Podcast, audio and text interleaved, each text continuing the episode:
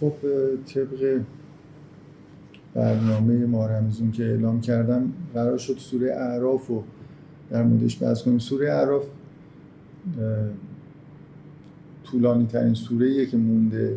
معمولا توی طول سال چند بار بعضی از دانشجوها گفتن که این سوره اعراف رو بگید. من یه خورده نظر این که سوره بزرگی احساسم این بود که شاید وقت زیاد بگیره. حالا ما رمزون وقتی خیلی مناسبی بود. قرار بود شعرا رو بحث کنیم. حالا تبدیل شد به اعراف. حالا شعرا رو در ادامهش یا بعد از ما رمزون در موردش صحبت خب درباره خود سوره اعراف اولین نکته ای که فکر می‌کنم خوبه در موردش صحبت بکنیم اینه که چون از اول قرآن تا سوره اعراف و در مورد پنج تا سوره قبلش صحبت کردیم. بعد نیست که قبل از اینکه اصلا وارد سوره بشیم مقدار در مورد قبلش صحبت بکنیم بعدا خود این سوره. حالا اینکه جایگاهش توی قرآن چیه شاید یه مقدار به قبلش مربوط باشه. یه زمینه آماده بشه برای اینکه در مورد خود سوره صحبت کنیم. مشخصا پنج تا سوره چهار تا سوره اول قرآن یه حال و هوای خاصی داره.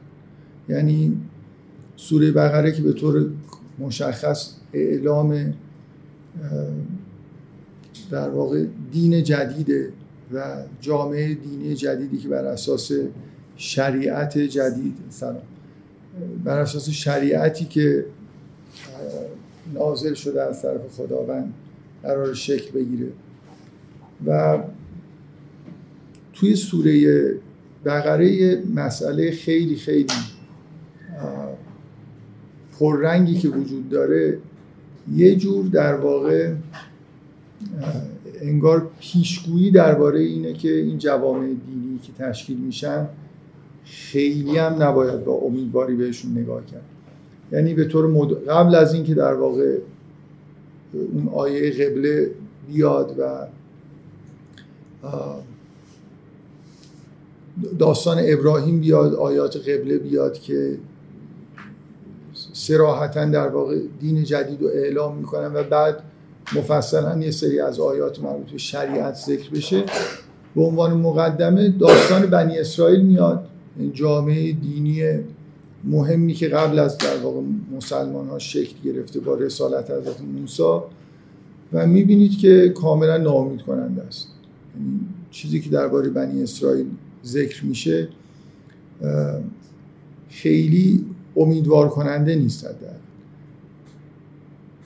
و حتی مقدمه خود سوره که قبل از اینکه حتی داستان آدم بیاد این تقسیم بندی به سه گروه متقین و کفار و الذین فی قلوبهم مرض با تاکید روی این بخش الذین فی قلوبهم مرض یه جور نوید اینو میده که شما در جواب دینی باید یه اکثریت الذین فی قلوبهم مرض رو انتظار داشته باشید ببینید.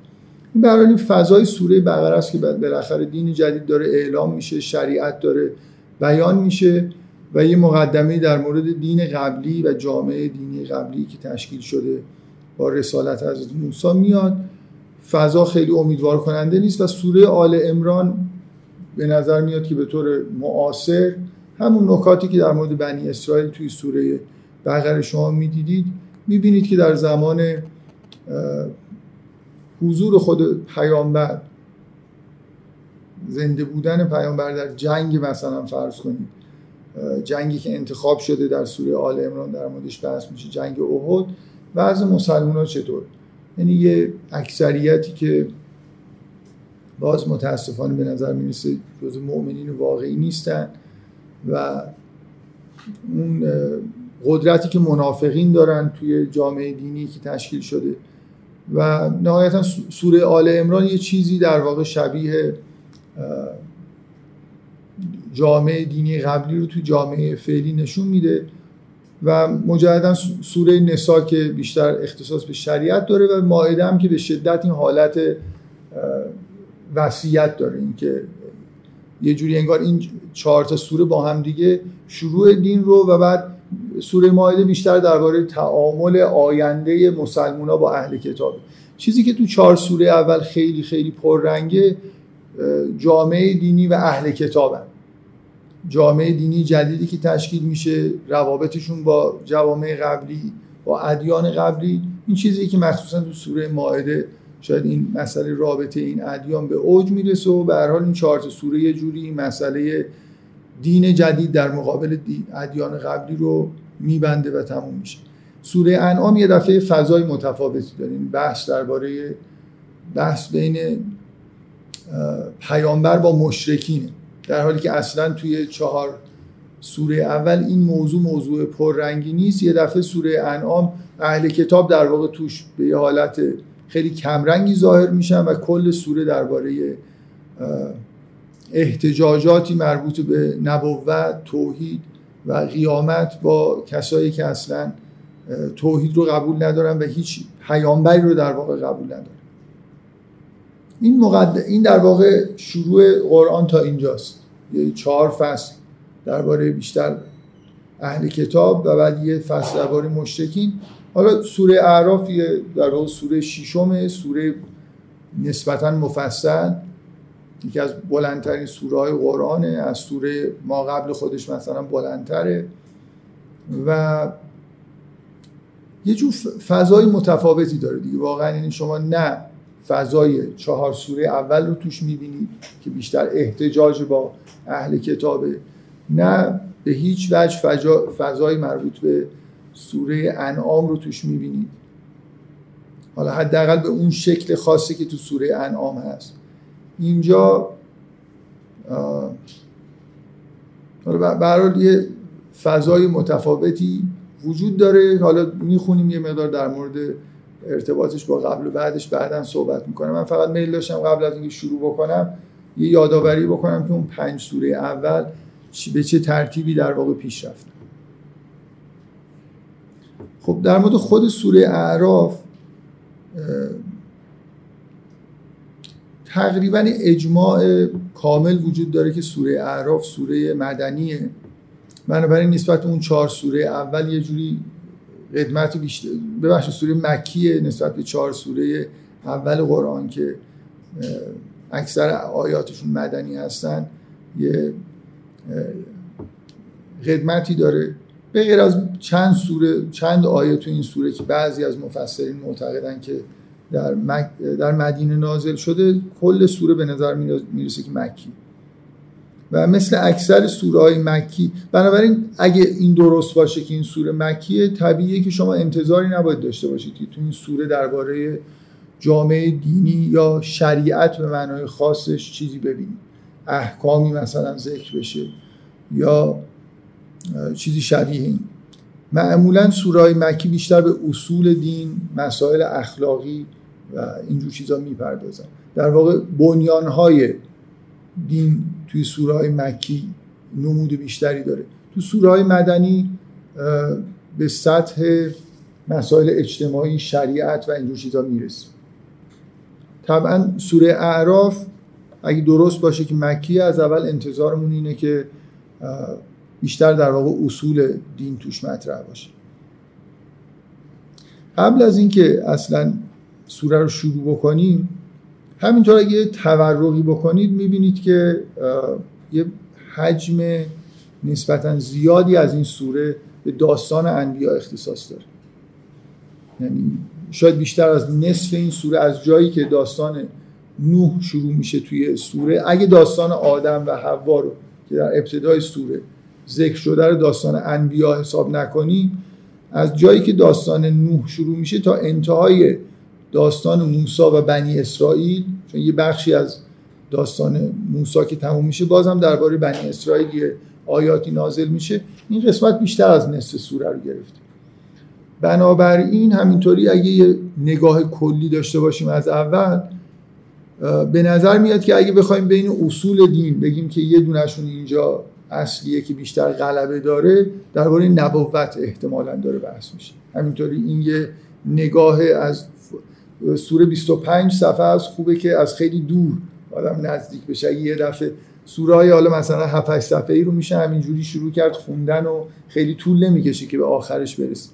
به سوره اعراف اگه از خیلی راه دور نگاه کنید بشمارید مثلا همینجوری یه نگاهی بکنید و تعداد ورقا رو با موضوعاتشون بشمارید. از همین که بیش از نصف سوره درباره داستان انبیاست این احساس به آدم دست میده که سوره بیشتر به نبوت موضوع اگر در مورد اصول دین داره بحث می‌کنه به نبوت بیشتر در واقع عنایت داره. باز اگه همینجور تورخ کرده باشید به نظر می‌رسه که آیات مربوط به قیامت بعد از نبوت اکثریت دارن و بعد یه سری آیات توحیدی هم که در همه سوره هست در این سوره اومد. این فضای کلی سوره است که بدون در واقع وارد شدن به جزئیات احتمالا می‌تونیم حدس بزنیم که با چه سوره ای در واقع سر و کار داریم.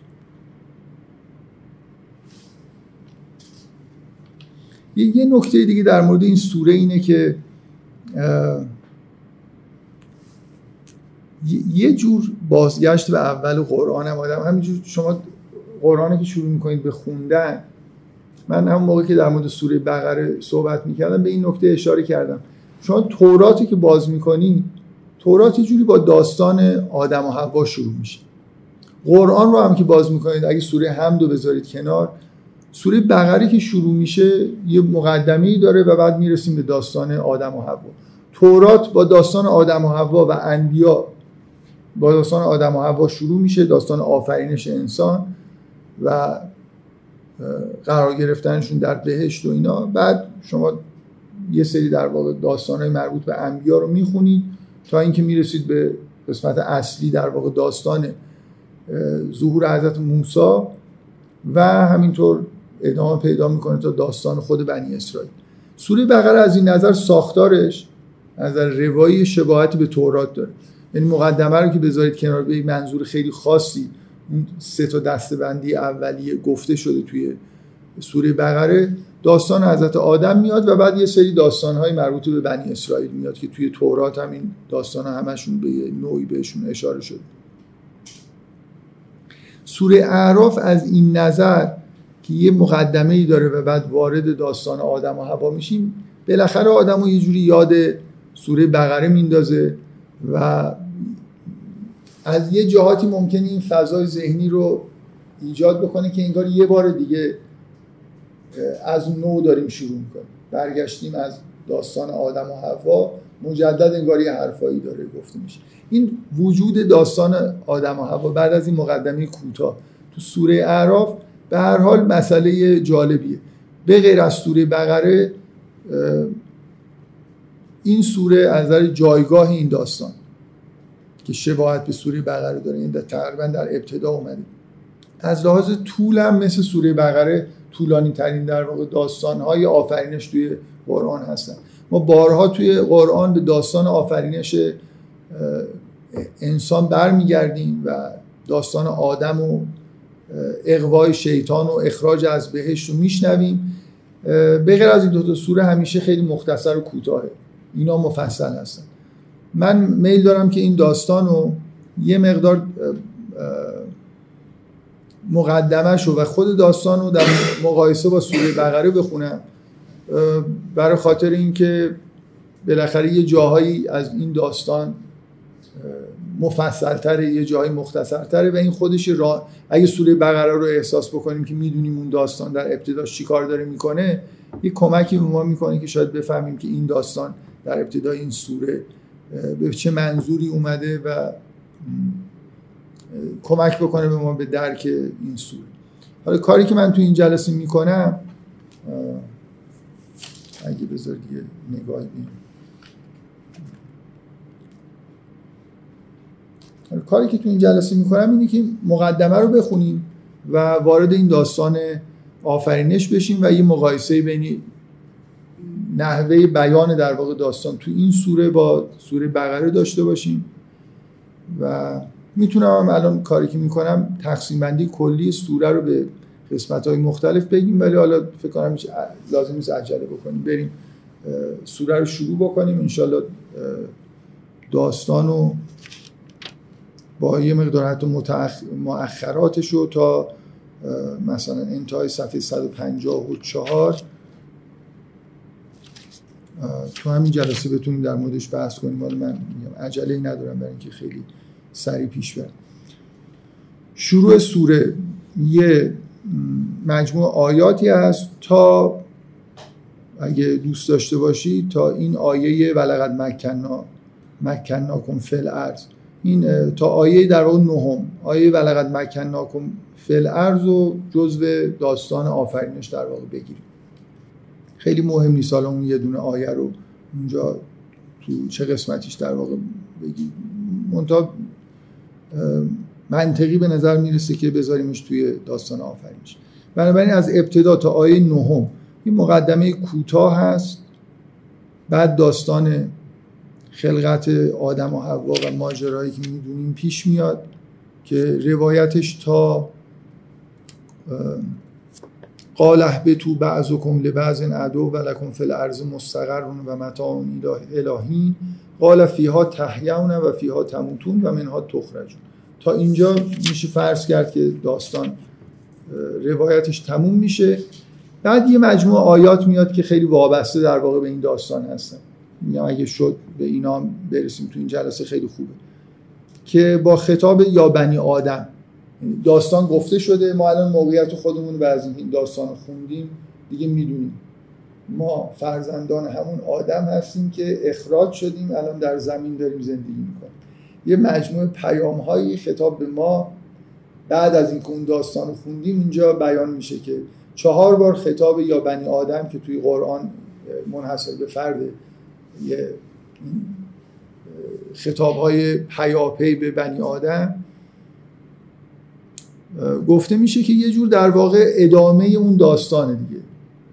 حالا من در مورد این از اینجا شروع میشه از آیه 26 م که میگه یا بنی آدم قد انزل علیکم لباسن یا اینکه خیلی مربوطه به اون داستانه که حرف از این می‌زنه که شما در زمین هستید لباس براتون فرستادیم. لباسن یواری سوات کن و ریشا و لباس تقوا. ذالک خیر از این آیه شروع میشه. تا انتهای صفحه 154 تقریبا این آخرین خطاب توی آیه 35 یا بنی آدم ما نکم رسول منکم یقصون علیکم آیاتی که نهایتا تا آیه 37 رو می‌تونیم جزء این بخش بگیریم و بعدش صحنه های مربوط به قیامت میاد که فصل نسبتا مفصلی بعد از این داستان و این مؤخره اختصاص به احوال در واقع بهشت و جهنم و قیامت داره. بنابراین هدفمون رو بذاریم که این مقدمه رو بخونیم داستان رو بخونیم و اگه شد این مؤخره داستان رو که خطاب به بنی آدم میشه هم در موردش مقدار بحث کنیم. خب. بسم الله الرحمن الرحیم. الف لام میم صاد. این قبل از اینکه به داستان آدم برسیم هم یه خورده یاد سوره بقره آدم بالاخره میندازیم اونجا با الف لام میم شروع شد اینجا با الف لام میم صاد بعضی از مفسرین معتقدن که حروف مقطعه مشترک بین سوره ها نشان دهنده یه جور محتوای مشترک. اگه کسی اینو قبول داشته باشه به هر حال باید بین این سوره اعراف که با الف لام میم صاد شروع میشه و سوره های الف لام میم یه شباهت های جستجو بکنه یا اگه اعتقاد به این موضوع داره در واقع شباهت رو بیان بکنه خب. اولین آیه بنابراین الف لام میم صاد کتاب انزل الیک فلا یکن فی صدرک حرج منه لتنذر بهی و ذکر للمؤمن به خطاب به پیامبر در واقع سوره شروع میشه که این کتاب بر تو نازل شده پس در سینه خودت هیچ حرجی ناراحتی ازش راه نده. لتنذر بهی و ذکر للمؤمنین که بترسانی با استفاده از این کتاب و یادآوری کنی به مؤمنین انذار برای کسانی که هنوز ایمان نیاوردن. و ذکر برای کسانی که ایمان آوردن دیگه. شما بعضی از افرادی که ایمان آوردن خب احتیاج به انذار به اون معنا شاید نداشته باشن ولی احتیاج به ذکر دارن. کتاب قرآن نازل نشده که کسایی که ایمان نیاوردن رو به ایمان بکشونه. برای مؤمنین هم هست بلکه شاید در اصل همونطوری که در همین سوره خورد جلوتر گفته میشه که این رزقهایی که در زمین هست در اصل برای مؤمنینه انگار یه جوری خب میگه که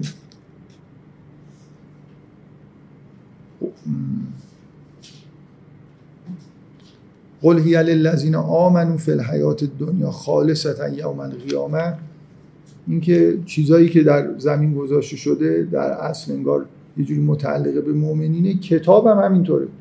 کتابی که از آسمان اومده در اصل شاید اون قسمت ذکرش در واقع مهمتره. کسایی که ایمان آوردن و این کتاب رو می‌خونن بهره اصلی رو از کتاب می‌برن. ولی کل ماجرای نبوت و نزول کتاب برای انذار غیر مؤمنین هم هستی به حال آیه اول به نزول کتاب اشاره می‌کنه و وظیفه‌ای که پیامبر در انذار و ذکر با استفاده از این کتاب داره.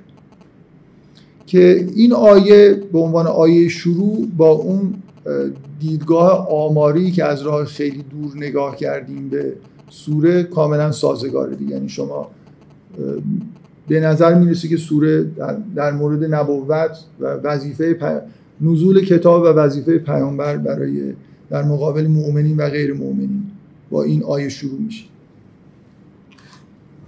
اتبعو ما انزل الیکم من ربکم ولا تتبعو من دونه اولیا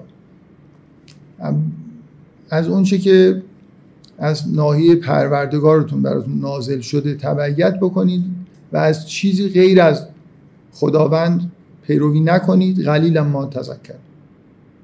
و کم من قریت اهلکناها فجاها بعثنا بیاتا او هم غائلون فما کان دعواهم جاءهم بعثنا الا ان قالوا انا كنا ظالم اینا همه در واقع در ادامه همون آیه اول اینکه بالاخره کتاب نبوتی هست کتابی نازل میشه از طرف خداوند دستوراتی میاد که باید از اینا اطاعت کرد. کسانی که از این کتاب و نبوت اطاعت نکنن در معرض خطر هستن. شهرهای زیادی بوده که در واقع تبعیت نکردن و وقتی که عذاب نازل شد اعتراف کردن که ظالم بودن ستمکار بودن گناهکار بودن. اون در واقع به اون چه از طرف خداوند نازل شده بود که مطابق فطرتشون بود عمل نمی‌کردن. بنابراین خودشون خودشون رو در واقع در لحظه عذاب ستمکار پذیرفتن که ستمکار هست. این که ما می‌دونیم که همه این هلاکت ها در ادامه نبوت ها در واقع به وجود اومده. یعنی همینطوری نیست که خداوند قریه ای رو عذاب بکنه. من می‌خوام بگم این آیات در ادامه در مربوط به بحث نبوت شما. هر وقت داستان هلاکت یه مردم یه قریه ای رو میشنوید معنیش اینه که اونجا پیامبری اومده اطاعت نکردن تبعیت نکردن و هلاک شد.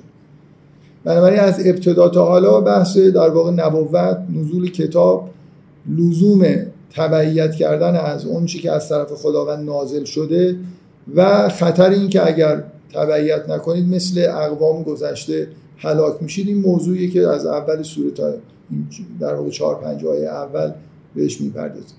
فلنسالن الذین ارسل الیهم ولنسالن المرسلین از اونایی که به سمتشون پیامبر فرستادیم و از خود مرسلین سوال می‌کنیم. فلنقصن نقصن علیهم به علم و ما کننا قائل و برشون اینها رو در واقع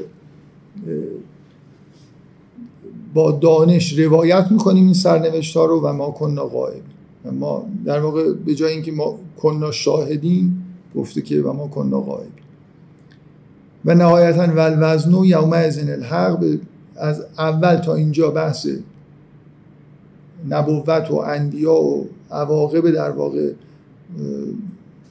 نبوت برای انسان هاست که واجب میشه که تبعیت بکنن و اگه تبعیت نکنن عواقب بد دنیوی دارن به اضافه عواقب بد اخروی که در این دعای آخر به آخرت می‌پردازه که بل وزن یوم ازن الحق فمن ثقلت موازینه فاولئک هم المفلحون و من خفت موازینه فاولئک الذین خسروا انفسهم بما کانوا به آیاتنا یظلمون اینکه روز قیامت اون چیزی که در واقع باش همه چیز توضیح میشه حق هر کس که موازین حق داشته در زندگی این دنیاش رستگار میشه و اونایی که موازین که خالی از حق داشتن که وزنی نداره در واقع سبک هست.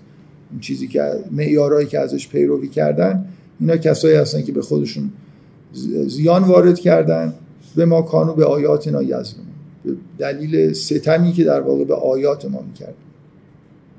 این مقدمه کوتاهیه که زمینه رو برای کل سوره قرار آماده بکنه شما به عنوان مثال این سوره اولین سوره که این الگوی تکرار شونده تو قرآن تو این سوره اومده که یه مجموعه از انبیا رو به طور پیاپی ذکر بکنه که اومدن به قوم خودشون چی پیامی رسوندن اونا تبعیت نکردن و هلاک شدن. دوباره رسول بعدی اومد. شما این الگو رو چندین بار دیگه در قرآن می‌بینید که انبیا داستانشون به ترتیب تاریخ معمولن ذکر میشه و هر بار پیام های مشترکی می آوردن و اینکه اقوام در مقابلشون با زبان های مختلف مقاومت می‌کردن تکذیب می‌کردن و هلاک می‌شدن. این آیات ابتدایی خب یه زمینه ای رو آماده می‌کنه که شما برای اولین بار این داستان ها رو تو قرآن به همچین شکلی می‌بینید داستان پنج تا پیامبر پیاپی تو این سوره نقل میشه از حضرت نوح تا حضرت شعیب. و بعد داستان مفصل حضرت موسی که جداگانه در واقع ذکر میشه. اون پنج تا داستان اول از همین الگوی کلی که کم من قریت اهلکناها فجاء و بعثنا بیاتن او هم قائلون پیروی می‌کنه دیگه. ذکر کلی در واقع در مورد اینجور اتفاقایی که در طول تاریخ افتاده در مقدمه سوره هست. بنابراین اگه مقدمه رو همجوری بدون اینکه سوره رو بخوایم بهش بپردازیم نگاه بکنیم مقدمه در واقع درباره نبوت آثار پیروی نکردن انبیا در دنیا و در آخرت.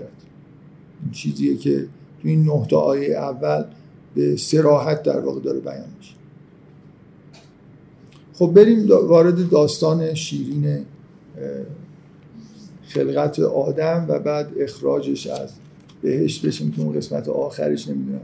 شیرین هستن. برای داستان جالب و یکی از مهمترین شاید ریشه همه داستان هایی که در قرآن اومده. به نوعی در واقع داستان فلسفی که موقعیت ما رو برامون روشن می‌کنه. شما وقتی داستان مثلا فرض کنید حضرت نوح رو می‌خونید خب داستان یه واقعه تاریخی رو خوندید. این یه چیز پیش از تاریخه.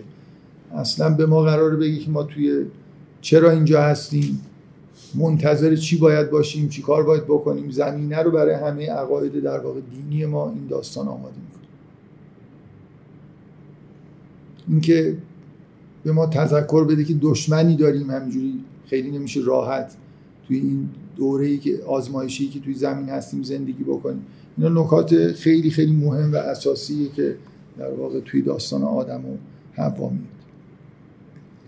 خب از این آیه شروع میشه میگه ولقد مکناکم فی الارض و جعلنا لکم فیها معایش قلیلا ما تشکر اینکه ما شما رو در زمین جایگاهی براتون قرار دادیم و برای شما رزق و روزی و چیزی که باش در واقع معیشت خودتون بگذرونید قرار دادیم.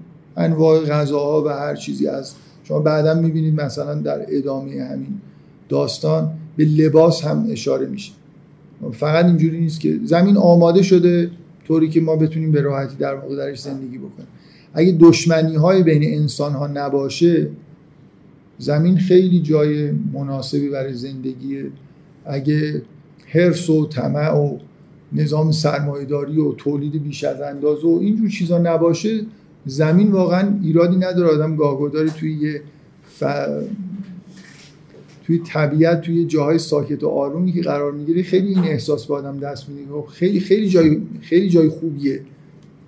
اگه توش داعش نباشه و آمریکایی ها نباشن و برای اتفاقایی که آدما در واقع به وجود میارن نباشه خود زمین اگه همین شکلی که در واقع در اختیار ما قرار گرفته جای خیلی زیبا و مناسبی برای زندگی کرده.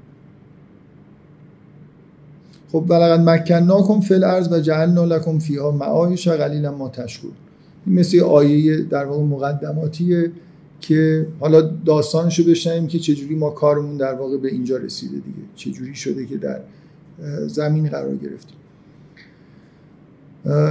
بذارید از همین الان سوره بقره هم همزمان با این هم درباره داستان آفرینش مفصل یه جلسات صحبت کردم که بیشتر در واقع سوره بقره اونجا جلو رومون بود و آیه به آیه میخوندیم. گاه گداری از جاهای دیگه قرآن هم استفاده می‌کردیم از جمله در همین سوره اعراف. حالا این دفعه برعکس بیم سوره اعراف رو قرار بدیم و سوره بقره رو در واقع با این عنوان این چیز فرعی مقایسه بکنیم. شما اگه این دوتا داستان رو بخواید با هم دیگه مقایسه بکنید این آیه اول تو سوره بقره به این شکل هست. هو الذی خلق لکم ما فی الارض جمیعا ثم استوى الى السماء فسواهن سبع سماوات و هو بكل شیء علیم. اونجا هم قبل از اینکه متن داستان شروع بشه اشاره بر این اشاره به اینکه همه چیزهایی که در زمین هست و برای شما خلق کردیم شده. بعدا داستان شروع میشه. اینجا هم اشاره به زمین و اینکه چیزهایی که برای شما درش قرار دادیم در واقع مقدمه شروع داستان. خب میگه ولقد خلقناکم ثم صورناکم ثم قلنا للملائکه اسجدوا لآدم فسجدوا الا ابلیس لم یکن من الساجدین. خیلی زود وارد اصل مطلب میشیم. اونجا طول می‌کشه تا اینکه شما از قبل از در واقع آفرینش انسان خداوند تو سوره بقره اینجوریه که به ملائکه میگه که می‌خوام خلیفه در زمین بذارم اونها یه اعتراضی می‌کنن. بعدا تعلیم اسما به آدم انجام میشه و اسما عرضه میشن بر ملائکه. اونا نمی‌تونن بگن این اتفاقا میفته که انگار یه جوری به جایی می‌رسیم که اونها ملائکه ای که یه اعتراضی حالا شاید به معنایی بشه گفت سوالی کرده بودن که اتجعل فیها من یفسد فیها و و یسفک دما طبعا با این اتفاقی که میفته با تعلیم اسما و اینکه آدم یه مرتبه بالاتر از ملائکه در وجودش هست میپذیرم و از قلنا للملائکت اسجدوا آدم فسجدوا. همه سجده می‌کنن الا ابلیس. اونجا این مقدمه طولانیه تا اینکه به اینجا می‌رسیم که گفته میشه که سجده کنید و ابلیس سجده نمی‌کنه. اینجا کلش به این شکل و ولقد خلقناکم ثم صورناکم ثم قلنا للملائکه اسجدوا لآدم فسجدوا الا ابلیس. لم یکن من الساجدین خلاصه شد. من از تون بحثا درباره این که به عنوان استدلال این که داستان آدم آفرینش آدم تمثیلی از دوران جنینی هست. از این آیه استفاده کردم که شما در واقع این دوتا سوره رو که با هم مقایسه می‌کنید به نظر می‌رسه که کل اون داستانی که از اول گفته شده تا فسجد و الا ابلیس در دوران جلینی انگار اتفاق, اتفاق افتاده. میگه ولقد خلقناکم ثم صورناکم. اینکه این صورناکم مربوط به دوران جنینی. بارها در قرآن این عبارت که ما شما رو در جنین صورت میبخشیم بهش در, در واقع تاکید میشه روش. خب یه چیزی ببینید من از قصدم از مقایسه همینه که یه چیزایی اونجا مفصل اومده و اینجا مختصر. برعکس یه چیزی اینجا حالا مفصل میاد که شما اونجا نمی‌بینید. توی این سوره ابلیسه که پررنگ تره شما در اونجا فقط میشنوید که ابلیس سجده نکرد و بعد به آدم گفته میشه که برو توی بهش ساکن شو و یه دشمنی داری که حرف اینو گوش نده. ولی در اینجا خیلی مختصر گفته میشه که آدم خلق شد و سجده کردن الا ابلیس. حالا شما توی این سوره می‌بینید که حرف ابلیس چیه؟ چرا سجده نکرده؟ شخصیت ابلیس در واقع بیشتر از هر جای قرآن اینجاست که انگار شما میبینیدش. چرا سجده نکرده؟ حرفش چیه؟ و چون ابلیس شناسی در واقع یه نکته فلسفی خیلی مهم توی عقاید دینی مسلمان ها و غیر مسلمان هست مسیحی ها یهودی ها همه یه جوری مخصوصا مسیحی ها با شدت خیلی خیلی زیادی درگیر مسئله ابلیس و مسئله شرن در, در واقع درک ابلیس درک اینی که چرا در جهان شر وجود داره چرا این دشمنی ها وجود داره این گناهان وجود داره. مثل اینکه منشأ شر رو در این اتفاقی که اینجا افتاده باید یه جوری درک بکنیم. خب حالا به حرفای ابلیس رو در سوره اعراف بشنم. اینجا به در این سوره به ابلیس تریبون داده. اونجا بحث چیز دیگه ایه. مهم اینه که همینو از همین چیزا بفهمیم دیگه. سوره من یه مقدار این چیزی که گفتم احساس می‌کنم سوره بقره از نظر محتوا علیرغم خیلی بزرگ بودنش خیلی ساده است خیلی روشنه که سوره بقره کلا چی داره میگه. و این, این داستان اونجا یه جوری نقل شده اینجا یه جوری دیگه با یه حذف و اضافه نقل شده. بنابراین تصورمون باید این باشه که اون داستان اونجا طوری نقل شده که با محتوای اون سوره سازگاره و اینجا با محتوای این سوره. بنابراین مقایسه می‌تونه به درک سوره اعراف کمکی بکنه. خب خداوند اونجا خداوند دیالوگش رو با ملائکه قبل از به وجود اومدن انسان گزارشش رو شنیدید.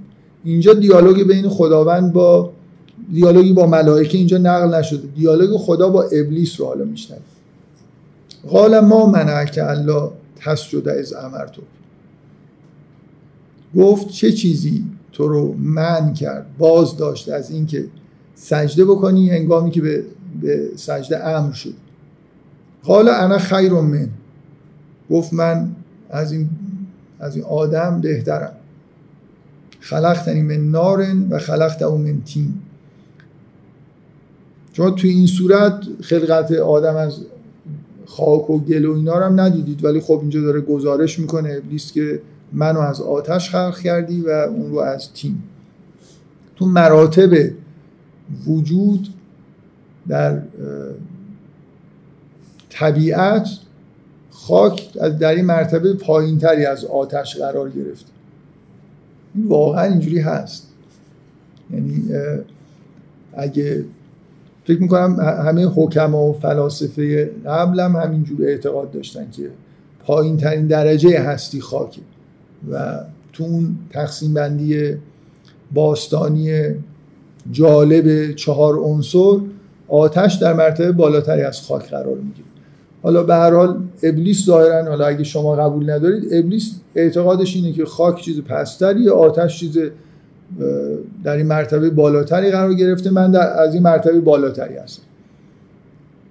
قال انا خیر من من از این بهترم. خلقتنی من نارن و خلقت او من منو از آتش خلق کردی و او رو از این خیلی بامزه است که در این دیالوگ شیطان وایستاده با خالق خودش داره صحبت می‌کنه. قبولم داره این خالقشه. میگه که خلقتنی هم قبولم داره که این خالق امر کرده به سجده. ولی خب دیگه حالا مثل اینکه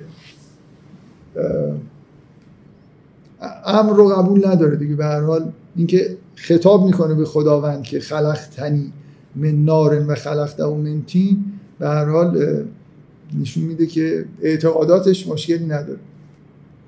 به موحد دیگه بالاخره به معنای اعتقادی اعتقادات توحیدی داره ولی توحید عملی نداره. یعنی گوش نمی‌کنه حرف خدا رو ولی قبول داره که همه رو خدا خلق کرد. قال فهبت منها فما یکون ان یکون لك ان تتکبر فیها فخرج انک من الساغر گفت که حبوط کن از اینجا و شایسته نیست. و ما یکون نکه به تو نیومده که تکبر بکنی در اینجا. فخرج انک من الصاغرین. خارج شو که تو از تحقیر شد از صاغرین هستی از مثلا حقیرها هستی از کوچکی. قال انظرنی الی یوم یبعثون. این ماجرایی که برای ما خیلی مهمه اینه که ابلیس گفت که تا اینجاش که خب حالا یه نفر برای ما که قرار بود به جدمون سجده بشه تا اینجا که یکی سجده نکرده بود خیلی نکته مهمی نبود اخراجم شد.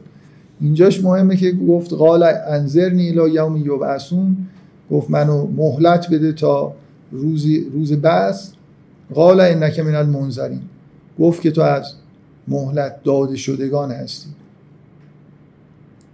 قال فبما اغویتنی لاقعدن لهم صراطک المستقیم. گفت به دلیل اینکه منو اقوا کردی. این رو هم به خداوند نسبت میدی.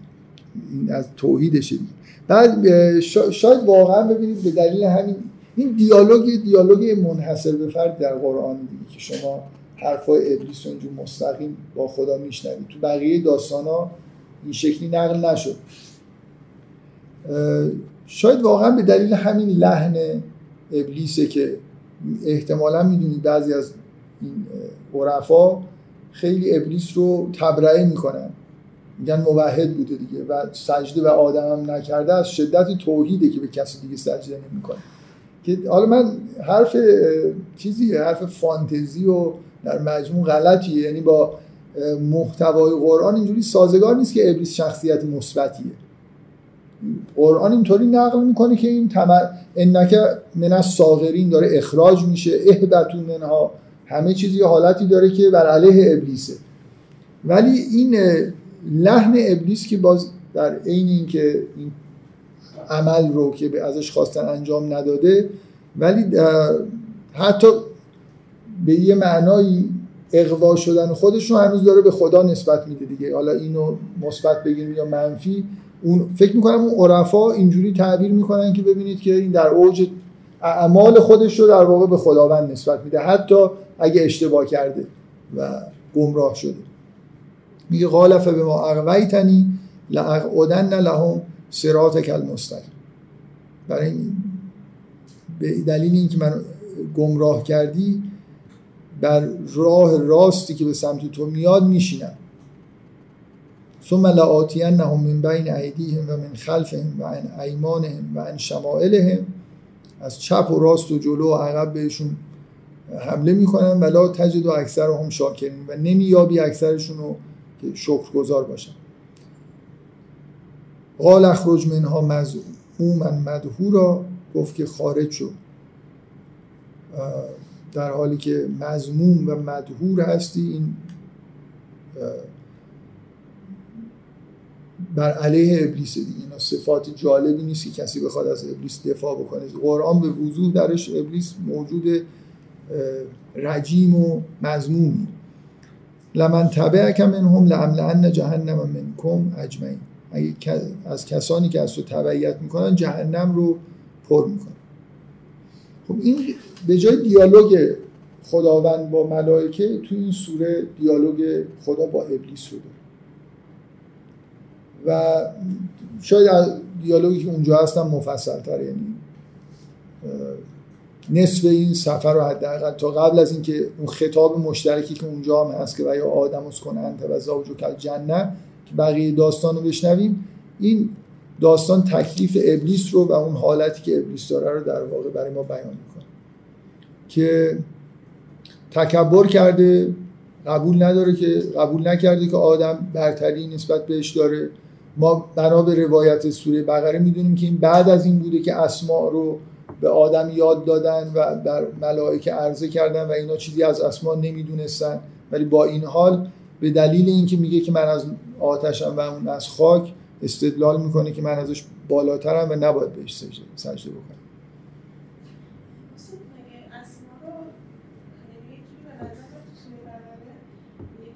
به ملائکه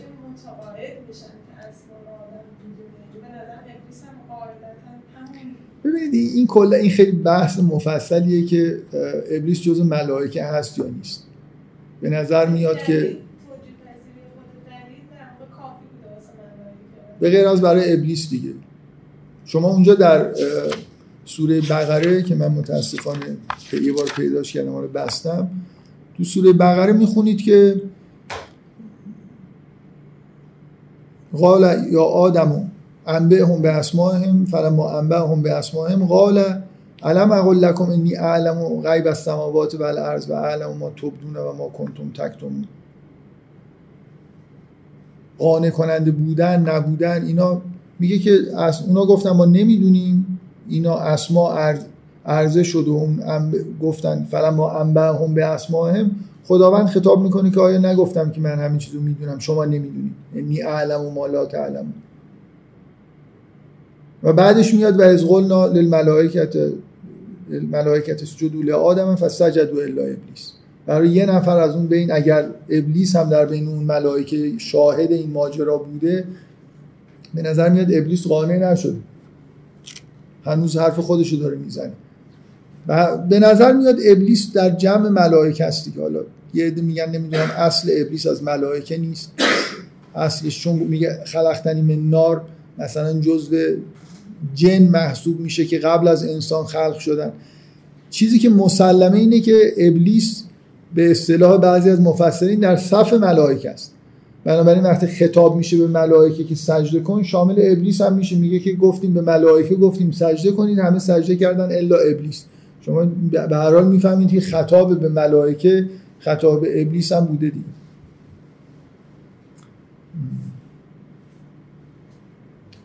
یه مقدار به نظر میاد مشکل فلسفی وجود داره که ملائکه کلا تابع محض خداوندن بنابراین نباید از بین ملائکه کسی اسیان بکنه. چون ابلیس اسیان کرده این بعضی از مفسرین اکثریتشون این خلقتنی من نار رو با توجه به آیات دیگه قرآن اینجوری می‌گیرن که ملائکه از ابلیس از ملائکه نیست از جنس ملائکه نیست از جنس مثلا جنه که در صف ملائکه است. حالا واقعا در فهم. بله. و کان من جن بله. این در فهم آیات چیز نداره. دخلی نداره. برای خاطر اینکه بالاخره حکم سجده کردن به ابلیس هم رسیده که تمرد کرده دیگه. حالا.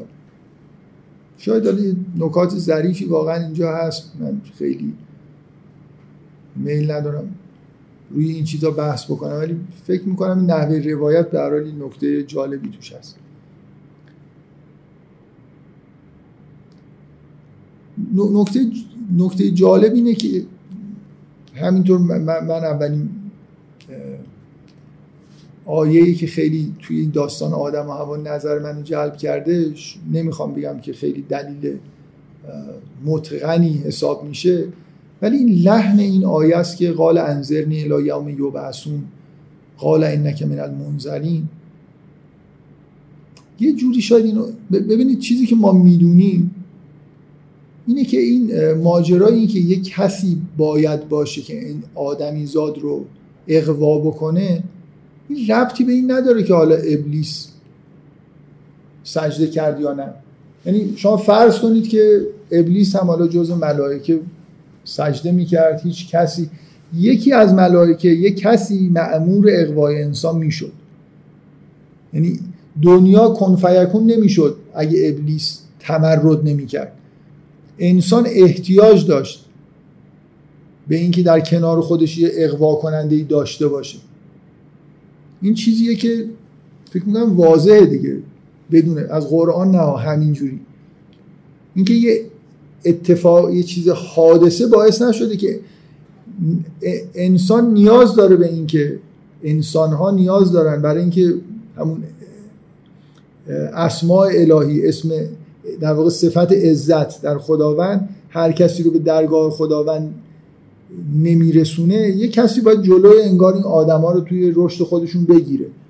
آزمون هایی باید وجود داشته باشه که اونایی که مخلص هستن فقط به ادامه راه برسن.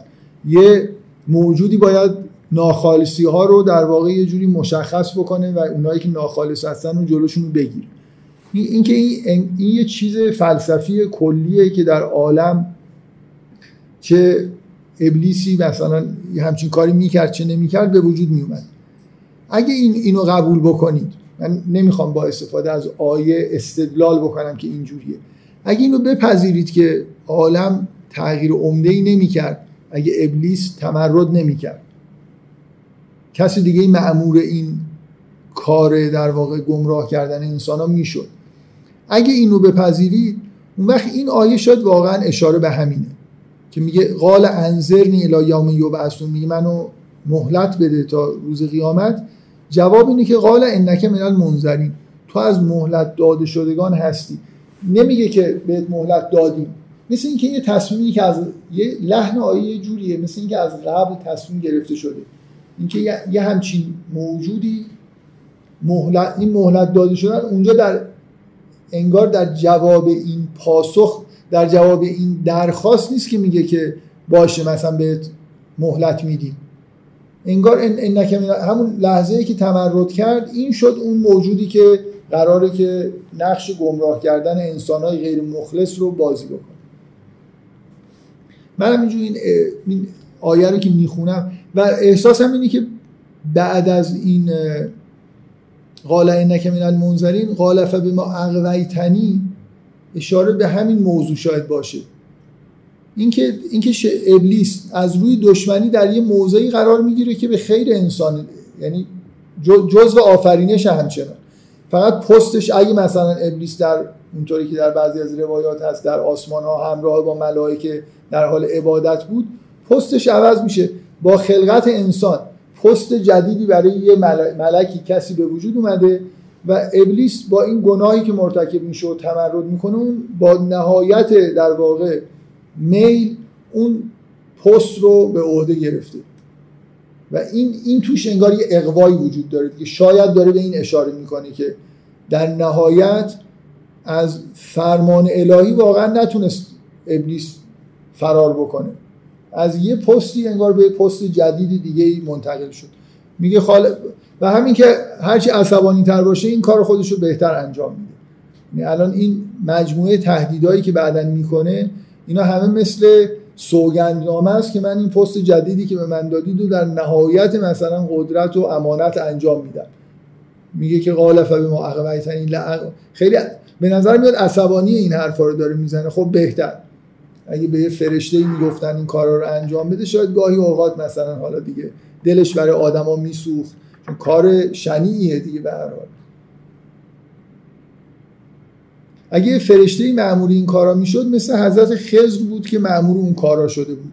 کارا رو انجام می‌داد ولی خب بالاخره احساستون چیه که حضرت خضر مثلا داره یه بچه رو می‌کشه؟ خیلی با مثلا شور و حرارت و اینا این کار انجام میده. امر خداوند رو اطاعت می‌کنه. ولی اگه به ابلیس بگید بره اون بچه رو بکشه احتمالا خیلی با شادی و خوشحالی و با تمرکز و چیز بیشتری انجام میده. به هر حال این قطعه این داستان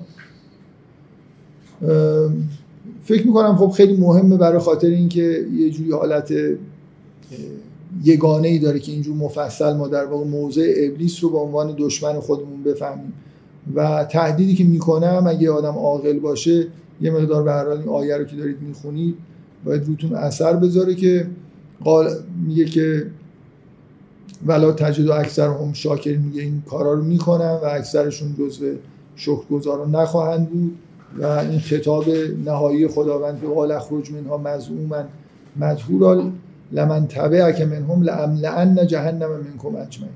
اینکه جهنم رو با تو و پیروانت پر می‌کنه. خب این یه بخش جدید در واقع از این داستان یه دیالوگ جدید که توی سوره بقره نبود. ما بقیش دوباره به قسمت های مشترک می‌رسیم. میگه که توی سوره اعراف هست و یا آدم اسکن انت و زوج کل جنه فکلا من, من حیث و شئتما ولا تقربا هازه شجرت فتکونا من از ظالم به آدم خطاب میشه که تو و هم زوجت در این باغ ساکن بشید.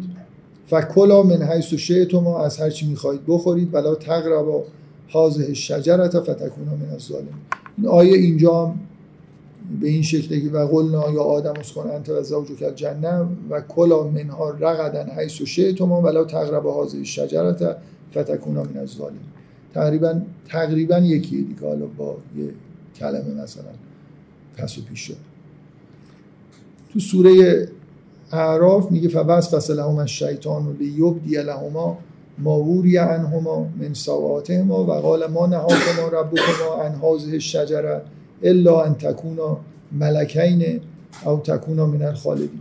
باز شما تو سوره بقره حرف چیزی که ابلیس گفت رو نمیشنوید. خطاب به آدم. چه جوری اینا رو اقوا کرد؟ فقط میگه که اینا رو اقوا کرد و اینا اون کار رو که نباید می‌کردن و کردن.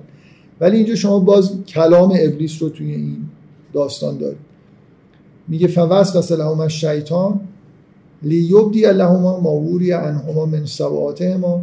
یه شیطان اینا رو وسوسه کرد به این منظور که عورتهاشون رو براشون آشکار بکنه. و قال ما نهاکما ربکما ان هذه الشجره. گفت که خدا پروردگار شما شما رو نهی نکرده از این شجره. الا ان تکونا ملکین او تکونا من الخالدین. به این جمله این جمله رو خیلی یاد بگیرید تکرار بکنید. حرفای شیطانی معمولا خودش هم نمی‌دونی چه تو پرت داره خودش هم نمی‌دونه.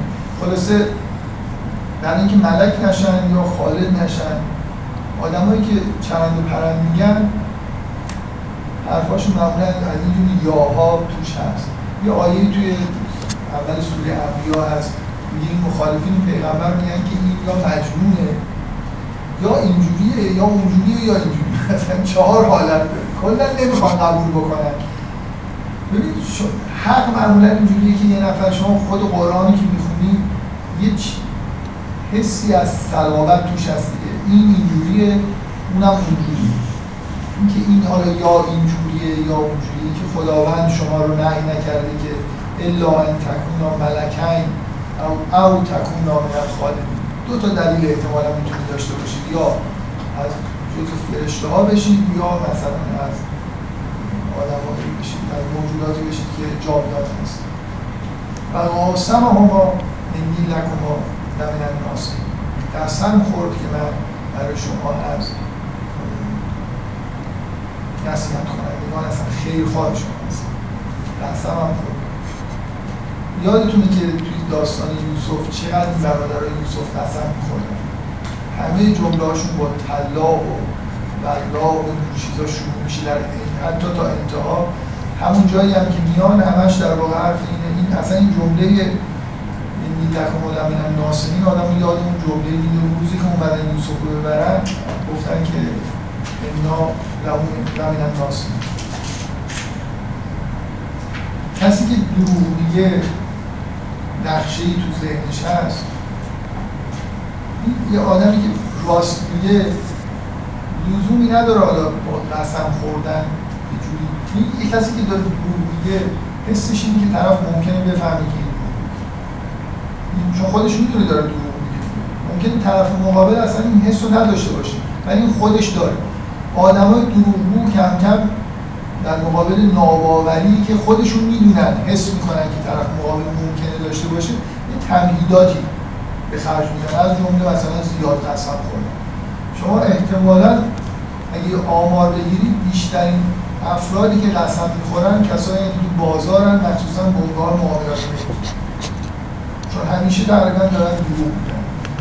شغلشون یه جوریه که باید بالاخره یه ایبایی یه چیزی رو بپوشونن یه چیزهایی رو. تو خرید و فروش کلا این فضا هست میگن که من شنیدم که تو بازار قسم خوردن خیلی متداول.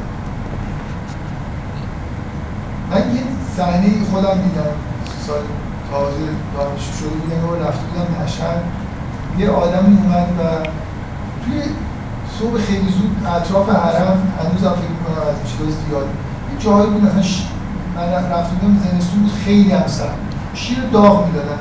هنوزم فکر می‌کنم اطراف حرم پر اینجور جاست که صبح یه چیز چایی و شیر داغ و اینا مثلا من رفته بودم چیزی داشتم تو همین اینجا میخوردم. یه نفر داشت می‌رفت این صاحب مغازه بهش گفت که پولتو ندادی. میگو من پولی دادم. ای مثلا اون گفت ندادی. گفت من بابا پولی اینجوری گذاشت. من من نمی‌دونستم داده یا این طرف گفت که مشتری بود بهش گفت به همین امام رضایی که روزی تو میده قسم بخور که تو من پولی ندادم من به دوباره میدم. گفت نه برو. موازی داره حاضر نشد. اینجوری من نمی‌دونم واقعا می‌دونست این پول داده یا نه. ولی قسمه خیلی به نظرش سنگین اومد که به امام رضا ولی تو به خدا قسم بخور احتمالا می‌خواد. ولی بهش این امام. امام رضا قسم بخور حاضر نشد. گفت برو طرفم ولی به هر حال اینجا این عبارت ها عبارت های جالبی دیگه. اولین دروغی که در عالم گفته شده و همه ما در واقع مرگی عواقب این دروغ هستیم. بعد نیست که این جمله ها رو این حالت ایایی که اینجا وجود داره و قسمی که طرف می‌خوره رو بهش توجه یه نکته در مورد این ناسعین هم هست می‌تونم بعدا بگم. به طور خاص در داستان پنج پیامبری که توی این سوره هست این کلمه نصیحت اومده شاید در این جای دیگه از قرآن اینجور نباشه. همه از قول همه پیامبران به قومشون به یه با زبانهای مختلف گفته میشن که ما خیر خواه شما هستیم. بدون قسم اینکه این این جمله رو ابلیس هم گفته در نقطه یعنی نمیشه اون نصیحت هایی که اونا میگن رو بخونید یاد این نیفتید که یه روزی ابلیس به دروغ این حرف زد. مدعیان هدایت دروغی هم بالاخره ادعای خیرخواهی همه این ادعای خیرخواهی رو می‌کنن. مخصوصا اینایی که دروغ دارن میگن قسم هم می‌خورن فدالله ما به غروب فلما زاغ الشجرة بدت لهما سواتهما و تفقا یخصفان علیهما من ورق الجنة اینا رو لغزان با استفاده از این فرید و وقتی که از اون درخت خوردن بدت لهما سواتهما یادتون باشه که در دستور خداوند این بود که بلا تقربا حاضر شجر. نزدیک نشید درخت. اینا نه فقط نزدیک شدن زاغ شجر از این درخت خوردن. بعد از لهم سواتهم و عورتهاشون برشون پیدا شد و تفقا یخصفان علیه ما منقرق جمع و شروع کردن به پوشاندن خودشون با برگهای بهشت و نادا هما ربو هما علم انحکم و انتلکم و شجر و شما را از این پروردگارشون نداد داد که شما را از این درخت نهی نکردن. و اقل لکم این عدو و به شما گفتم که این شیطان برای شما دشمن آشکار تفاوت هایی که با داستان سوره بقره داره شما تو سوره بقره بعد از اینکه گفته میشه که ساکن بشید در اینجا و هرچی می‌خواد بخورید و همین خطاب بهشون میشه که لا تقرب حاضر شجرم بعدش میاد فعزل اون شیطان انها فاخرج هما من ما کانا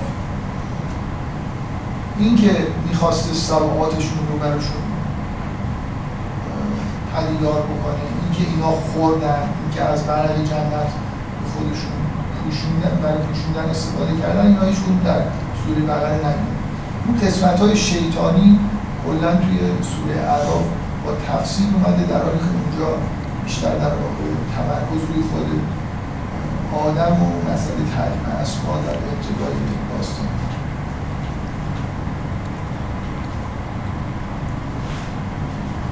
در ادامه با سوره عراف قال ربنا ظلمنا انفسنا این دوباره تو مشابهش در سوره بقره هست. و لم تغفر لنا و ترحمنا لنکونن من الخاسرین. گفتن ما ظلم کردیم و اگه ما رو نبخشیم و رحم ما نکنیم از زیانکاران خواهیم بود. قال همده تو بعض و کن بعض معلوم و لکن الارض مستقر. و متاع اون الهی مشابهش باز اینا شباهت به چیزی که در سوره بقره اومده. داره. اونجا دو تا امر به حدود هست. اینجا فقط یه بار گفته میشه که اهدتون بعد کن به بعض معلوم و لکن الارض مستقر. و متاع الهی قال فیها تحیان و فیها تموتون و منها تخرجون در زمین زنده میشید در زمین میمیریم و از زمین خارج میشیم. سرنوشتی که بعد از این ماجرا برای انسان ها در زمین رقم خورد. اون تو سوره بقره در انتهای داستان یه چیزی آیه هست. میگه که بعد از اینکه اونجا اونجا تمرکز روی آدم بیشتر میگه و با آدم و رب کلمات این چیزا در سوره اعراف دیگه نمیاد دو بار در واقع خطاب حدود میاد ولی برای انتهاش این آیه هست. و این ما یعتین نکن خودم آن طبیع خدایا فلا خوف علیهم ولا هم یحزنون میگه که برید در زمین بعض به بعض عدو ولی اگه هدایتی از طرف من و اونایی که تبعیت می‌کنن از هدایت من هیچ خوف و حزنی دیگه برشون نیست. اون آیه خیلی در واقع زمینه خوبی رو فراهم می‌کنه که شما همون در واقع داستان در واقع کل سوره بقره درباره همینه که این هدایت به صورت انبیا به بشر رسیده. شریعت چیزی برای تبعیت کردن. راه زندگی در زمین توی دوره که ما اینجا حیات داریم از طرف خداوند به انسان ابلاغ میشه. میگه اگر کسی و این هم نکنیم بودن فقط تبع خدایم فلا خوف علیه فلا هم یحزن. بنابراین ناراحت نباشید. به زمین که رفتی خداوند انبیا رو میفرسته هدایت براتون میفرسته کتاب براتون میفرسته. اگه تبعیت بکنید دیگه نیازی به نیست که خوف و حزن داشته باشید. و بعد وصل میشیم به اینکه داستان بنی اسرائیل رو بشنویم و دین جدید رو که بالاخره شریعتی که از طرف خداوند میاد همون هدایتی که اونجا در انتهای اون داستان قولش داده شد.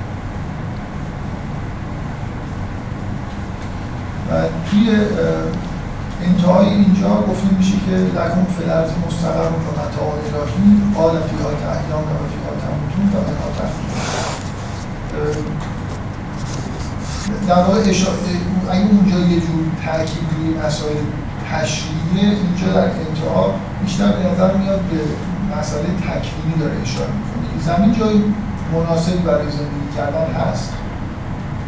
لکن فلرزی مستقر و متاع الهی. متاعی برای شما در زمین آماده شده اونجا می‌بینید زندگی میشه زندگی می‌کنید می‌بینید و بعدا در روز هشت در واقع از زمین خارج میشه.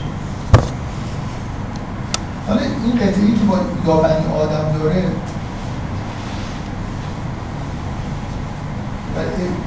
در ادامه این داستان خطاب به همین آدماییه که فرزندان اون آدم و الان در زمین دارن زندگی می‌کنن. چندین بار همین کلمه ارز در این بخش تکرار میشه. نکته که در واقع هست اگه در تو سوره بقره در انتها اون آیه اینجوری اشاره به اینکه هدایت به شما می‌رسه.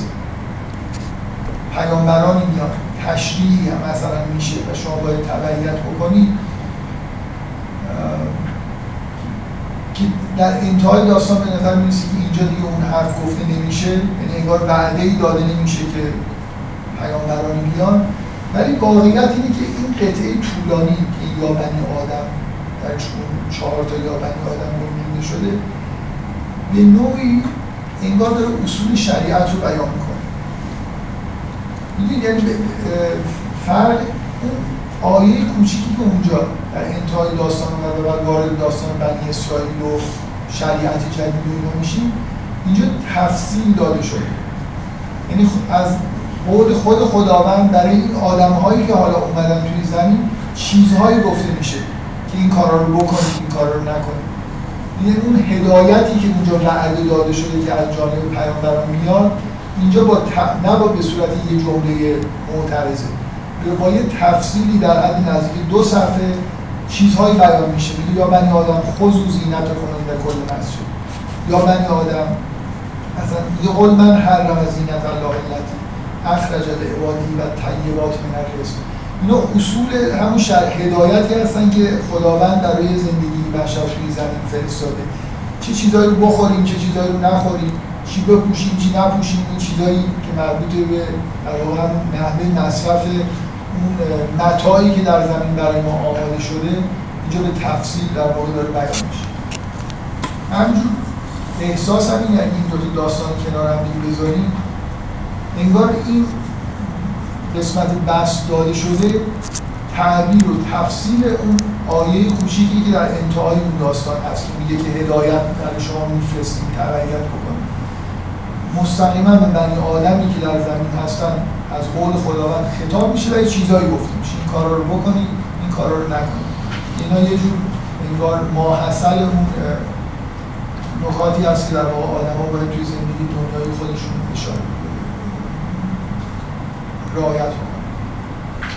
حالا بذارید قطعه رو که از آیه 26 شروع میشه تا انتهای در واقع صفحه 154 آیه 37 تقریبا تا اونجا میشه رو ادامه پیدا می‌کنه که خطاب هایی به آدم هست به اضافه حالا یه چند جمله معترضه که وسط ماجرا. از اینجا شروع میشه. یا بنی آدم قد انزلنا علیکم لباسا یواری سواتکم بر میشه. لباسی برای شما فرستادیم که عورت هاتون رو بپوشونید و زینت باشه برای و لباس و تقوا زاده خیر لباس پوشش تقوا بهتر از پوشش ظاهریه که اونم خوبه. پوشش تقوا که پوشش معنویه از این بهتر. ذالک من آیات الله لعلکم یزدکر در واقع اولین دعوت میشه از اینکه پوشیدن لباس ظاهری باشه. رعایت کردن تقواست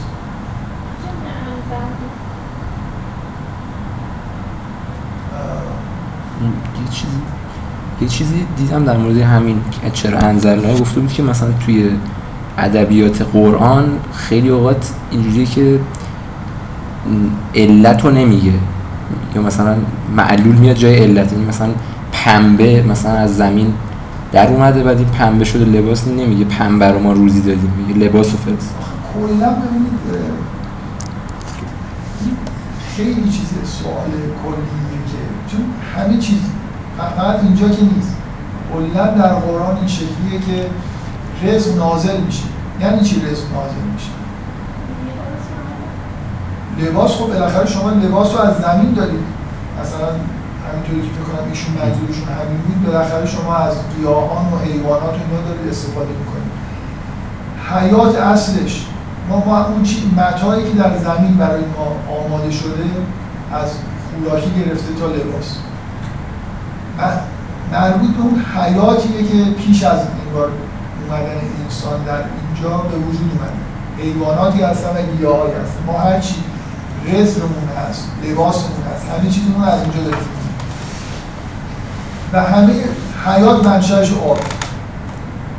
که از آسمان نازل میشه. بارها این تو قرآن این تصویر هست که از آسمان آب رو زمین میباره و اینجا حیات به وجود بنابراین کلا همه چیز از آسمان نگاه داره و اصلا میگه که یه چیزی یه خورده شدیدتر از این میگه و سماع رزق کن و ما تو علی خیلی دیگه. این نه اینکه از آسمان نازل مثلا میگه انگار میگه رزق شما در آسمان.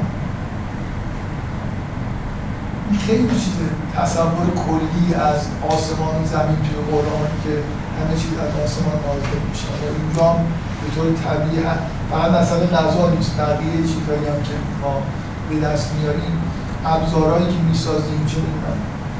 شما تاریخ بشر رو نگاه بکنید کلا از همین موجوداتی که اطراف ما بودن و موجودات زنده بودن ابزار ساختیم استفاده کردیم غذا خوردیم هر چیزی رو در واقع به دست که همه اینا یه جوری به بارانی که از آسمان میباره کلا هم همین چیز نازل میشه. چون یه جوری قرآن هم نازل میشه خداوند انگار یه جوری در بالاست ما در پایین ما در مراتب پایین هستی هستیم. همه چیز از بالا به پایین. این اختلاف بین دیدگاه مذهبی با دیدگاه الهادیه چیزها از پایین به بالا میرن از بالا دیدگاه مذهبی همه چیز از بالا به پایین. نازل میشه. خب یا بنی آدم من انزل و علیکم لباس یوار مریشا و لباس تقوا ذالک طور غیر مستقیم اولین در واقع اولین خطاب آدم بنی آدم دعوت به تقواست. تقوایی که مثل لباس مثل لباس معنوی میمونه. هم زینت روحه هم بدی ها رو میپوشونه یا هر جوری که می‌خواد تعبیر کنه اگه لباس سوعات رو میپوشونه تقوا هم زشتی هایی که توی وجود انسان تقوا یعنی با کنترل زندگی کردن. اعمال رو با دقت رو با با فکر انجام دادن رو من کلمه مناسب شاید پیدا نکنم مناسب تر از کلمه کنترل که خود نگهداری مثلا. خود خود نگهداری چیزی شبیه کنترل خب اولین خطاب در واقع دعوت به تقواست باز آیه بعد خطاب ادامه پیدا می‌کنه یا بنی آدم لا یفتنن نکن شیطان که ما اخرج و من انهما لباس هما لیوری هما سوات میگه انسان فریب شیطان رو نخورید همونطور که پدرتون پدرانتون رو از بهشت اخراج کرد با در آوردن لباساش.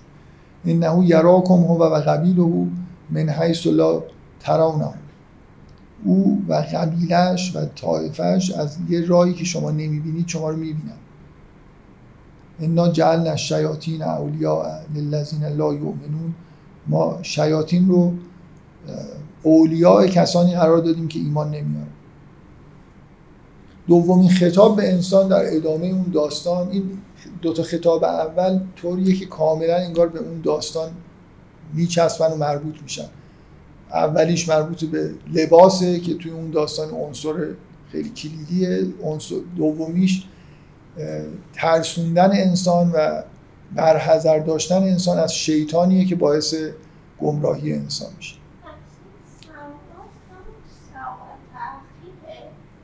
چیه؟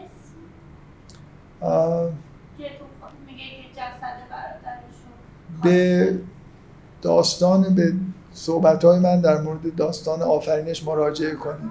اونجا خب اونجا این موضوع رو در موردش بحث کردم. که در واقع یه جور علت اخراج از جنت توجه به جسم.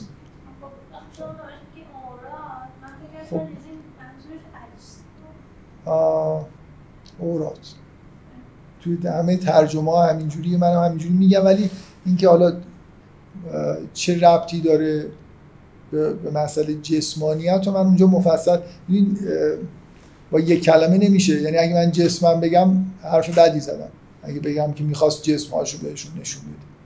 ولی اینکه این اورات چه ربطی به جسمانیت داره رو فکر کنم بحث لازم داره که اونجا یه جلسه این مفصل بحث کرد. به همین نکته که این ساعت توی اون داستان حابیل و قابیل اومدم اونجا اشاره کرد.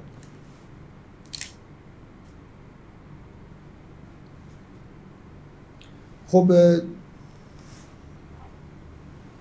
دومین خطاب در واقع که به همون داستانی که در مورد آدم و هوا گفته شده ربط داره بر حذر داشتن انسان از اینی که دشمنی داره که می‌خواد گمراهش بکنه و باید مواظب باشه که گمراه نشه. و انا جعلنا الشیاطین اولیاء الذین لا یؤمنون اونایی که ایمان نمیارن ش... در واقع افسارشون به دست شیاطین میفته که اولیاءشون میشه و اذا فعلوا فاحشتا قالوا وجدنا علیها آباءنا و الله امرنا بها این آدما وقتی که یه کار زشتی می‌کنن میگن که پدران ما هم این کار می‌کردن. و الله امرنا بها خداوند ما رو این باز این حالت یا نیومده ولی اون حالت دوگانگی که بالاخره حالا پدران ما می‌کردن خدا هم یه خورده طرف مکس می‌کنه می‌بینه شاید خیلی قانع کننده نبوده میگه خدا ما رو مثلا امر کرده یه چیز دروغی دیگه هم بهش اضافه میشه. قل ان الله لا یامر بالفحشاء. خداوند به بگو که خداوند به فحشا امر نمی‌کنه. اتقول و اتقولون علی الله ما لا تعلمون. آیا چیزی رو به خدا نسبت میدن که نمی‌دونن بفهم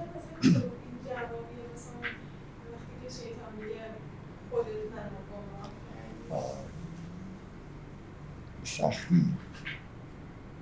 میشه همچین ارتباطی برقرار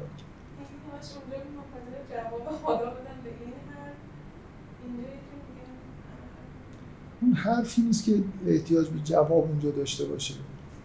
کما اینکه خدا جواب این که خلقتنی من نار خلقته من تیم رو نمیده میگه که ما تکون لکن تتکبر مثلا. یه حرفی می‌زنه که یه منطقی به حال توش هست دیگه ولی خداوند جواب همچین چیزی رو لزوما نمیده اون اینجا حرف فعل و فاحشتن. نمی‌دونم.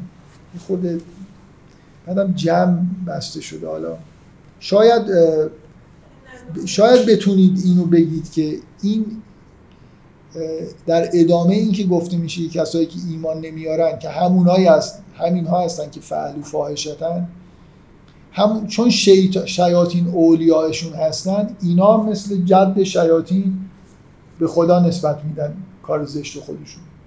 بگید که این شباهت داره این کار حرفی که اینا می‌زنن به همون که شیطان به خداوند گفت که اغویتن تو منو گمراه کردی و علتش هم اینه که خب قبلش گفته که اینا شیاطین اولیاءشون هستن. افسارشون حرفای شیطانی می‌زنن دیگه. کارهای شیطانی می‌کنن.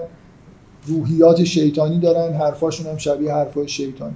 این شاید ارتباط خوبی باشه ولی اینکه پاسخ اون آره بالاخره شبیه این میگن والله امرنا به ها یه جوری شبیه همون حرف چرندیه که شیطانی جایی زده. قل ان الله لا یأمر بالفحشاء و تقولون علی الله ما لا تعلمون. قل امر ربی بالقسط. قل امر ربی بالقسط. اینا چیز میگم این قسمت یه جوری اصول شریعت و هدایتی که در واقع به انسان ها در زمین می‌رسه رو بیان می‌کنه. میگه بگو که خداوند به قسط امر می‌کنه. و عقیم و وجوهکم عند کل مسجد ودعوه مخلصین له الدین. کما بدعکم تعودون. خداوند به قسط امر می‌کنه و اولین چیزی که به سراحت گفته میشه اینه که در واقع به توحید دعوت می‌کنه. اینکه در هر مسجدی کنار هر مسجدی صورتاتون رو و عقیم و وجوه کن مثل اینکه یه چیزی شبیه این که مثلا نماز بخونید و او مخلصین له و خداوند رو با خلوص بخونید بنابراین امر خداوند به قصد و به توحید فریقا هدا و فریقا حق علیهم الضلاله بعضی هدایت میشن بعضی ها به گمراهی کشیده میشن. انهم اتخذوا الشیاطین اولیاء من دون الله و یحسبون انهم مهتدون. اینا کسایی هستن که شیاطین رو اولیا گرفتن و فکر می‌کنن که هدایت. دوباره یا بنی آدم خذو زینتکم عند کل مسجد و کلو وشربو ولا تصرفو انه لا یحب المسرفین. یه لحظه دقت بکنید که این سوره مکیه. در مکه شریعت هنوز نازل نشده شریعت خاصی که در اسلام وجود داره. بنابراین انتظار این که مثل سوره بقره تفصیلی از شریعت ببینید نباید داشته باشید. اینجا چیزهای خیلی کلی داره گفته میشه. دعوت به توحید دعوت در واقع به اعتقاد به قیامت کما بدعکم تعودون و دعوت به اینکه از چیزهای پاک مثلا بخورید چیزهای ناپاک نخورید این کار جزئیاتش گفته نمیشه. کلو وشربو ولا تصرفو انه لا یحب المسرفین. بخورید بیاشامید ولی اسراف نکنید. خداوند مسرفین رو دوست نداره. این دیگه این حداقل چیزیه که در مورد خوردن و آشامیدن میشه گفت که اسراف نباید. قل من حرم زینت الله التي اخرج لعباده و طیبات من الرزق. چه کسی چیزای زینتایی که خداوند برای بندگانش فراهم کرده و غذا رزق پاکیزه رو حرام کرده. قل هی للذین آمنوا فی الحیات دنیا خالص یوم القیامه بگو اینا بر دنیا برای مؤمنینه و به طور خالص در روز قیامت. کذالک نفصل الآیات لقوم یعلم بنابراین این بخش دوم درباره زینت ها که می‌تونه اشاره باز به پوشش باشه درباره خوراکی اصول خیلی کلی رو در واقع داره بیان می‌کنه. قل انما حرم ربی الفواحش و ما ظهر منها و ما بطن و الاسم و البغی به غیر الحق و ان تشرکو بالله ما لم ینزل بهی سلطانا و ان تقول علی الله ما لا تعلم. این آیه واقعا دیگه اصول احکام دیگه. بعدا خب به تفصیل گفته میشه که فواحش چیا هستن. گناه ها چیا هستن و اینکه چجوری باید خدا رو پرستید. اینا در واقع در سالهای بعد در شریعت بیان شدن ولی اینجا اون اصول هدایت در واقع داره بیان میشه. ولی کل امت عجل فاذا جاء اجلهم لا یستأخرون ساعتا ولا یستقدمون برای هر امتی عجلی هست که وقتی بیاد ساعتی عقب و جلو نمیشه. و آخرین خطاب یا بنی آدم اما یعتین نکم رسل منکم یغصون علیکم آیاتی فمن اتقا و اصلها فلا خوف علیهم ولا هم یحزنون. تقریبا عین اون آیه‌ای که اونجا اون داستان ختم کرد اینجا میاد. یا بنی آدم اما یعتین نکم رسل منکم. اگه فرستاده های از شما اومدن یغصون علیکم آیاتی که آیات من بر شما میخوندن فمن اتقا. و اصلها فلا خوف علیهم ولا هم یحزنون. که در واقع به بنی آدم همونجوری که به اجداد بنی آدم در هنگام حبوط خطاب شد و در سوره بقره هست این وعده داده میشه که پیامبرانی میان و اگه اطاعت بکنید لا خوف علیهم ولا هم یحزن خوف و حزنی براتون باقی و الذین کذبوا به آیاتنا و استکبروا عنها اولئک اصحاب النار. اونایی که تکذیب کنن آیات ما رو و استکبار بورزن اونا اصحاب نار هستن. هم فیها خالد در اونجا جاودانه هست فمن از من افترا علی الله کذبا او کذب به آیاته اولئک ینالهم نصیبهم من الکتاب حتی اذا جاءتهم رسولنا بذارید این من از کیفیت ضرب ضبط مطمئن نیستم. بذارید این یکی دو تا آیرم فردا در موردش صحبت بکنیم. چند نفر مشکلی ندارن که فردا بیان؟ دو سه نفر که تو ایمیلاشون گفتن که کلا مشکل نداره حالا اگه فردا من به جای اینکه هر دفعه ایمیلی مثلا نظر خواهی بکنم بعد نیست اگه یه تعداد هستن چند نفری که حتما میان دیگه همینجوری کلاس ها رو بدون نظرخواهی ادامه بدیم چند شما گفتید که می‌تونید بیاید شما می‌تونید خب من خودم هم یه روزای خاصی ممکن نتونم بیام. تا آخر ماه رمزون اگه بتونیم. من تصورم اینه که هفته چهار جلسه اگه بتونیم داشته باشیم عالیه. حالا یه جلسه هم کمتر 15 جلسه بتونیم داشته باشیم. این یعنی نصف روزا خیلی خیلی رکورد خوبی. حالا من فکر می‌کنم ساعت پنج شاید مناسب تر باشه. من فردا رو ساعت پنج تشکیل خوبه؟ امیدوارم حوزدار جمع.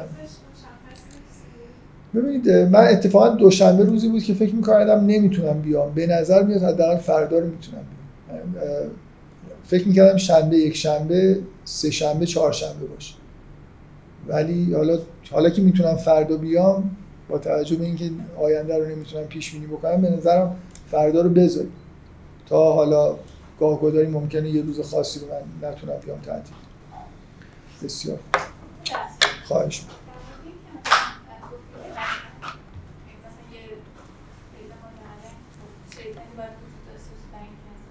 آره.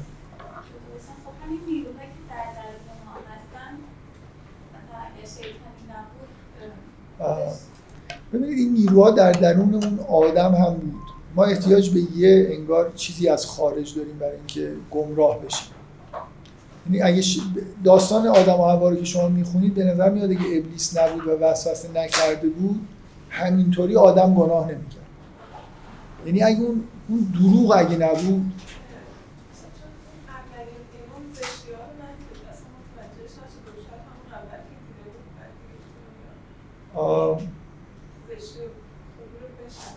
ببینید این که الان ما توی دنیایی داریم زندگی می‌کنیم که شیطان خطوات داره یعنی راه های گمراهی رو عرضه کرده یه عده پیروی کرده. یعنی الان یه نفر توی این دنیا به دنیا بیاد یه کودکی به دنیا بیاد به راحتی گمراه میشه با توجه به اینکه توی فرهنگی به دنیا میاد که پر از دروغ و اعوجاج.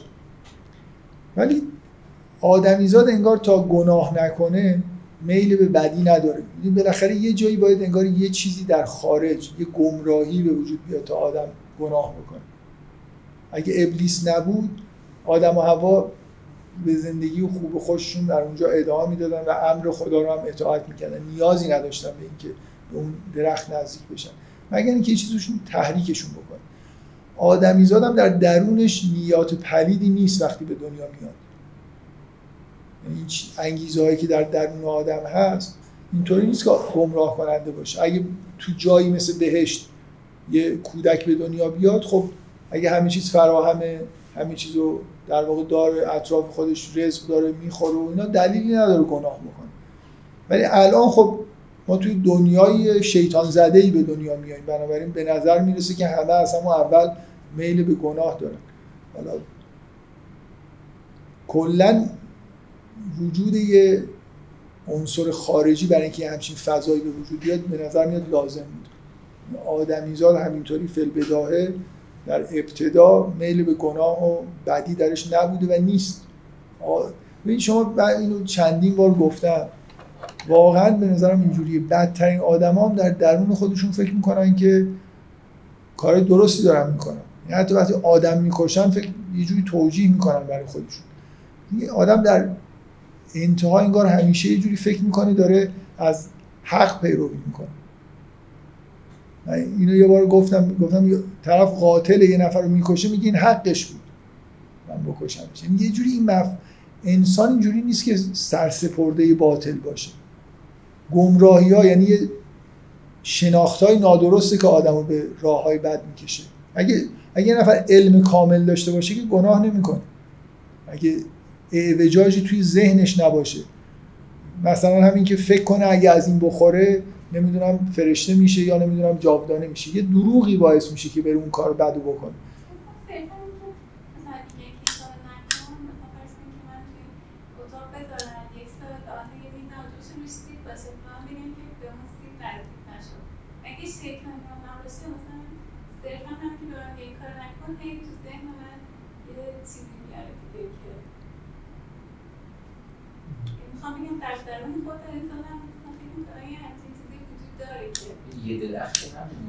اگه اگه اون قدری که آدم و هوا مشغول خوردن توی بهشت بودن شما مشغول باشید این بس اینا همه بعد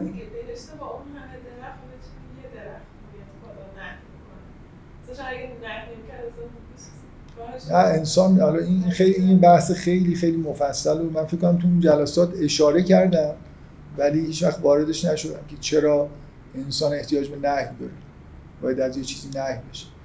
ولی فکر می‌کنم تو بهشت این وسوسه که شما میگید توی اتاق سیب توی اتاق مثال می‌زنید وجود نداشته. یعنی من تصور عالم شهودی خودم اینه که نهی از اون شجره هم اینطوری نبوده که به صورت کلامی نهی بشن. اون درخت یه جوری مثلا میگم همونطوری که مثلا برای ذهنیت کودکانه رو اگه یه لحظه درخت ترسناک بوده. یعنی دوست نداشتن برن طرفش. در درونشون این بود که بهش نزدیک نشن. ولی وقتی دروغ رو شنیدن تحریک شدن که علا رغم میل خودشون انگار بهش نزدیک بشن. این اون لا تقرب حاضر شجره مثل اینه که بچه ها از این چیزایی میترسن. از تاریکی میترسن. فکر کنید مثلا همه درختها سبز و قشنگن. اون درخت سیاهه. یه جور عجیب و غریبیه. شاخاش مثلا میگم اگه بخوایم تجسم بکنیم نهی خداوند از نزدیک شدن نشدن به اون درخت یه همچین چیزی در وجود آدم و هوا بوده. وسوسه ای نداشتن برای اینکه به سمتش برن. بعدشون میومد آدمیزاد کلا از کار بد بدشون اگه گمراه نشو دروغی نباشه هیچ کس از هیچ کدوم این کارهایی که ما نه شدیم توسط شریعت و اخلاق خوشش نمیاد. ولی خب اگه انجام بده و لذت ببره بعدا ممکنه براش جالب بشه. آره، خلاصید آدم و هوا اگه شیطان اون حرفا رو نمی‌زد به اون درخت نزدیک نمیشه از من از طرف خودم نمیگم از داستان اینجوری برمیاد که وجود ابلیس برای اینکه اون عمل اتفاق بیفته لازم.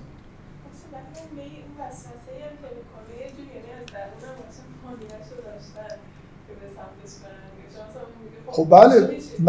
شیطان ملائکه رو نمی‌تونه وسوسه بکنه. انسان یه موجود پیچیده که امکان دروغ گفتن و دروغ شنیدن و اینجور چیزها رو داره. به هر موجودی شما اصلا نمی‌تونید دروغ بگید.